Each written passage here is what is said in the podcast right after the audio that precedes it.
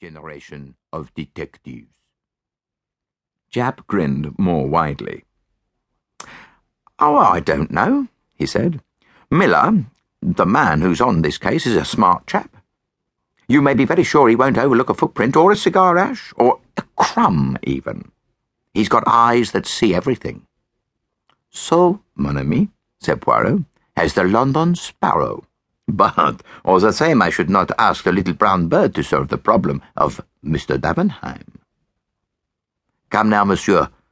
You're not going to run down the value of details as clues? Oh, by no means. These things are all good in their way. The danger is they may assume undue importance. Most details are insignificant. One or two are vital. It is the brain, the little grey cells, he tapped his forehead, on which one must rely. The senses mislead.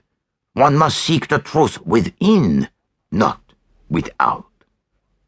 Now, you don't mean to say, Monsieur Poirot, that you would undertake to solve a case without moving from your chair, do you? that is exactly what I do mean.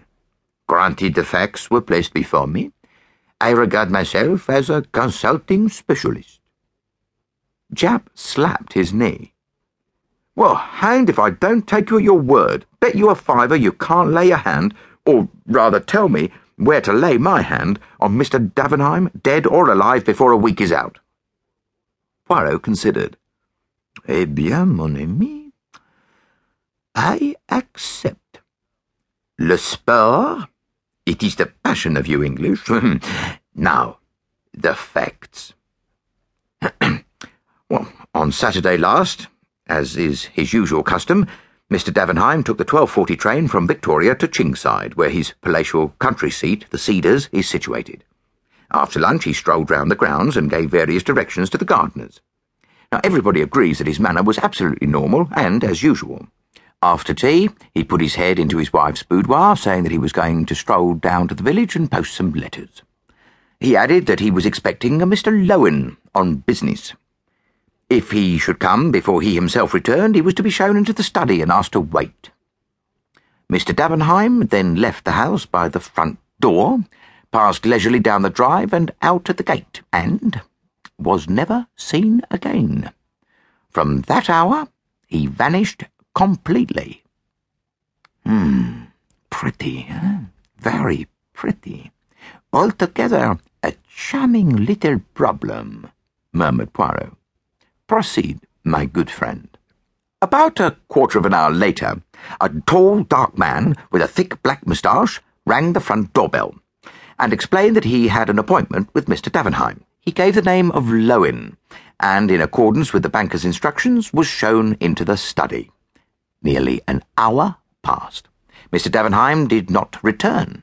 Finally, Mr. Lowen rang the bell and explained that he was unable to wait any longer, as he must catch his train back to town. Mrs. Davenheim apologised for her husband's absence, which seemed unaccountable, as she knew him to have been expecting the visitor. Mr. Lowen reiterated his regrets and took his departure. Well, as everyone knows, Mr. Davenheim did not return. Early on Sunday morning the police were communicated with, but could make neither head nor tail of the matter. Mr. Davenheim seemed literally to have vanished into thin air. He had not been to the post office, nor had he been seen passing through the village.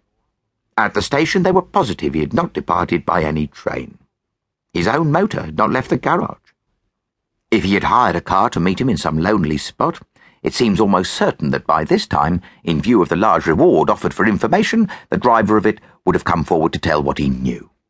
Oh, true, there was a small race meeting at Entfield, five miles away, and if he had walked to that station, he might have passed unnoticed in the crowd, but since then, his photograph and a full description of him have been circulated in every newspaper, and nobody's been able to give any news of him.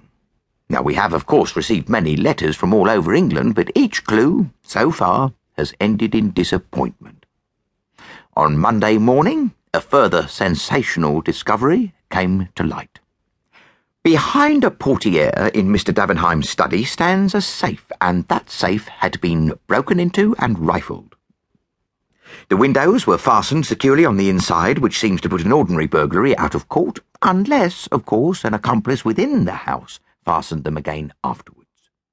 On the other hand, Sunday.